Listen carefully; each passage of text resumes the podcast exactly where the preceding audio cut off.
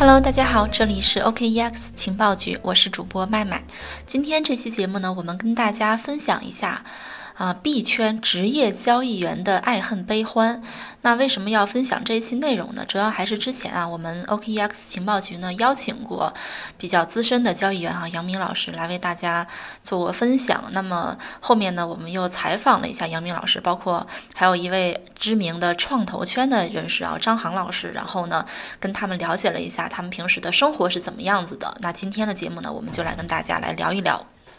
大家可能觉得啊，职业交易员他们都是掌控着亿万资产，然后呢出入高档写字楼，深藏硕大的电脑显示屏，然后呢将这个资产啊价格玩弄于股掌之间。这是好莱坞大片大空头塑造的专业交易员的形象，他们呢自带神秘感，就像特工一样高深莫测。又像西部掘金浪潮中的暴发户一样光芒万丈，在普罗大众眼中呢，他们是站在金字塔顶端的一群人。但是呢，光环背后呢，他们更像是猛兽出没的原始森林里边的猎人与猎物。他们在狩猎，他们同样呢也是猎物。在二零一八年年初呢，区块链革命之风传遍了神州大地。曾任职于某知名创投的张航毅然辞职下海，决定在区块链行业扎根。通过深度的市场调研呢，张航发现大量项目方对市值管理的需求非常旺盛。于是呢，有资方工作背景的张航拉上了两千个比特币的资本，组建了自己的市值管理团队。张航的入场呢，实际上代表了在传统资本对币圈的认可，即便当时呢是处于牛市的一个末尾。要知道，在二零一八年上半年呢，两千个比特币价值在一亿左右。市值管理之所以需求这样强烈呢，根本原因就是项目方担心资产价格不合理，而自己又没有能力和工具去管理市值。于是呢，张航的市值管理团队主要给项目方开出两套方案。第一个方案呢，就是用项目方资金进行市值管理，团队直接参与利润分成；第二个方案呢，就是团队自有资金，市值管理团队呢定目标，比如翻倍退出啊，其他盈利都归项目方。当时呢，张航的信心是很大的。他认为，不就是一些市值几千万的项目嘛，根本不是一件难事儿。再加上市场啊，那个时候非常火爆，而且自己呢还有资方的人脉。事实上呢，仅仅在二零一八年上半年，通过市值管理，张航的团队就净赚了超过一千一百个比特币。开局可以说是非常好了。如果故事呢按照这样的剧本一直写下去，张航呢预计在二零一八年年底，他们就能赚到两千个比特币，让投资本金呢翻倍。但是人算不如天算，到了二零一八年下半年，比特币价格呢在六千到八千之间横盘，入场的人数减少了，让整个行业的活跃度降到了冰点。正是市场的原因呢，导致项目方市值管理用户的利益都受到了损害。市场的不景气呢，导致张航的团队损失了此前所有的盈利，还搭上了投资方的五百个比特币。索性呢，他就把剩余的资金全数的退回投资方，清算完事儿。至于此前管理过的项目呢，就只能由散户一点点的把盘面砸穿。那些曾经火爆一时的项目呢，就这样变成了死盘。市值管理的整个过程呢，可以说是惊心动魄。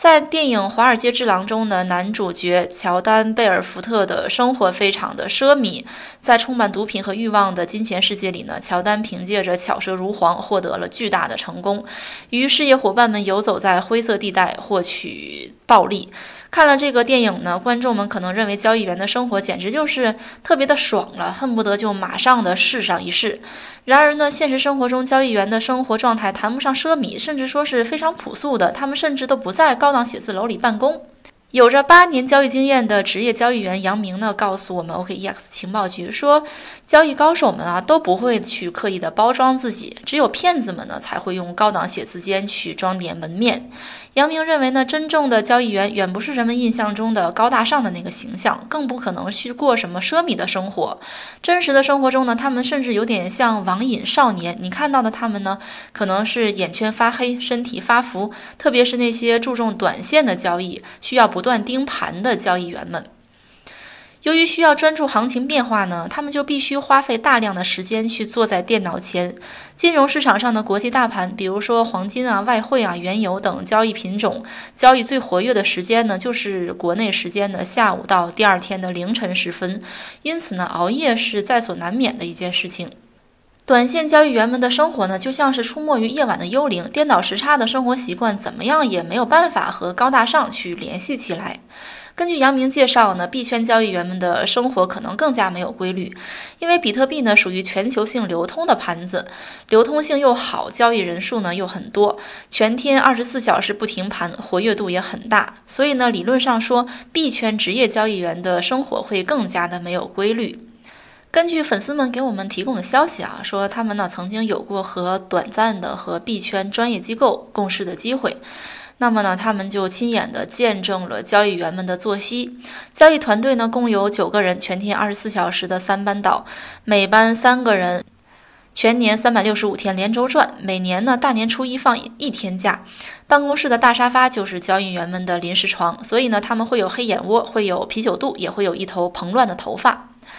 二零一二年的时候呢，杨明刚刚开始自己的交易员生涯的时候呢，也经历了一段时间的苦熬期。跟着师傅做内盘农产品现货的时候呢，一天至少下单五百次。杨明说，这种盘做到后面呢，就跟打游戏的感觉一样了，拼的是手速，就像小时候呢打超级玛丽那种感觉一样。当人们觉得交易员都是西装笔挺、光芒万丈的时候呢，那些真正的高手交易员可能正穿着踏拉板啊，于半截袖、睡眼惺忪地出没于你家小区隔壁的生活超市，采购着这一周呢所需要的生活用品，还时不时地拿出手机低头查看一下当前的走势，以免错过该有的行情。但是对于长线交易员来说呢，情况就是截然相反了。杨明说啊，他有一个朋友就是长线高手，晚上十点呢准时睡觉，早上六点准时起床，平时时间呢都是健身、游泳啊、看书、写字啊。几个月不交易，但是交易一单呢就是十几个月或者半年。这就是交易员们大概的生活，虽然不至于苦不堪言呢，但也绝不是大家想象中那种光芒万丈。杨明告诉我们呢，说他个人啊非常不建议人们选择交易员这个职业，因为太难了。这要有很强的学习能力和实战能力，需要学习技术理论和基本面分析，更需要呢修炼出一颗强大的内心。即便这些都做到了，也不一定保证能赚钱。光是技术理论呢，就多如牛毛。比如说 K 线基础啊、九田战法啊、技术指标啊、画线分析啊、西方形态啊、道氏理论啊、波浪理论、江恩理论、蝴蝶理论、缠论等等。更有甚者呢，甚至融入了佛家心法和道家周易推演等内容。这些呢，都属于技术层面上的。基本面分析呢，就是另一个学问了，包含宏观经济学啊、微观经济学啊、货币金融学啊、企业行为分析啊、企业财报啊。大宗商品的产地供需、地缘政治这些知识呢，可能不必全部精通，但是想要成为优秀的交易员呢，这些领域还是必须要有一定程度的了解的。除了上面说到的技术啊和基本面的分析呢，内心的强大也非常重要。在杨明看来呢，技术分析永远都不是最难的，最难的就是心态把控。你要有持仓的耐力和砍仓止损的魄力。每个人呢都会有贪婪和恐惧的心理。盈利的时候呢，持仓拿不住，因为害怕盈利拿不到啊，总是想落袋为安。那么亏损的时候呢，就去死扛，希望把亏损的仓单扛回来。所以啊，交易难难于上青天，这是杨明常常挂在嘴边的一句话，来提示那些新入行的年轻人注意风险。为了加强印象呢，还时不时的提起那些曾经辉煌又倾家荡产的一些悲惨的案例。正如杰西·利弗莫尔在《股票作手回忆录》中的描述呢，说在华尔街啊，没有什么事是新奇的，这是因为投机事业已经像群山一样古老了。股市上今天发生的是过去发生过，而且将来呢还会再发生。在这个交易市场呢，关于交易员的所有的爱恨悲欢都已经发生过了，现在呢正在发生，未来还会继续发生。好的，又到了节目的尾声，这一期呢，我们为大家介绍了交易员的一个生活状态啊。这里呢，我们非常感谢接受我们采访的张航老师和杨明老师，感谢你们为我们提供的内容素材。那么大家还有什么想要跟我们啊联系或者沟通的呢？欢迎添加主播的微信幺七八零幺五七五八七四啊，再说一遍幺七八零幺五七五八七四，可以和主播呢在线的去交流，同时呢也可以加入我们的粉丝交流群，和我们的粉丝们一起去交流学习。好的，今天的节目就到这里啦，这里是 OKEX 情报局，我是麦麦，我们下期再见吧。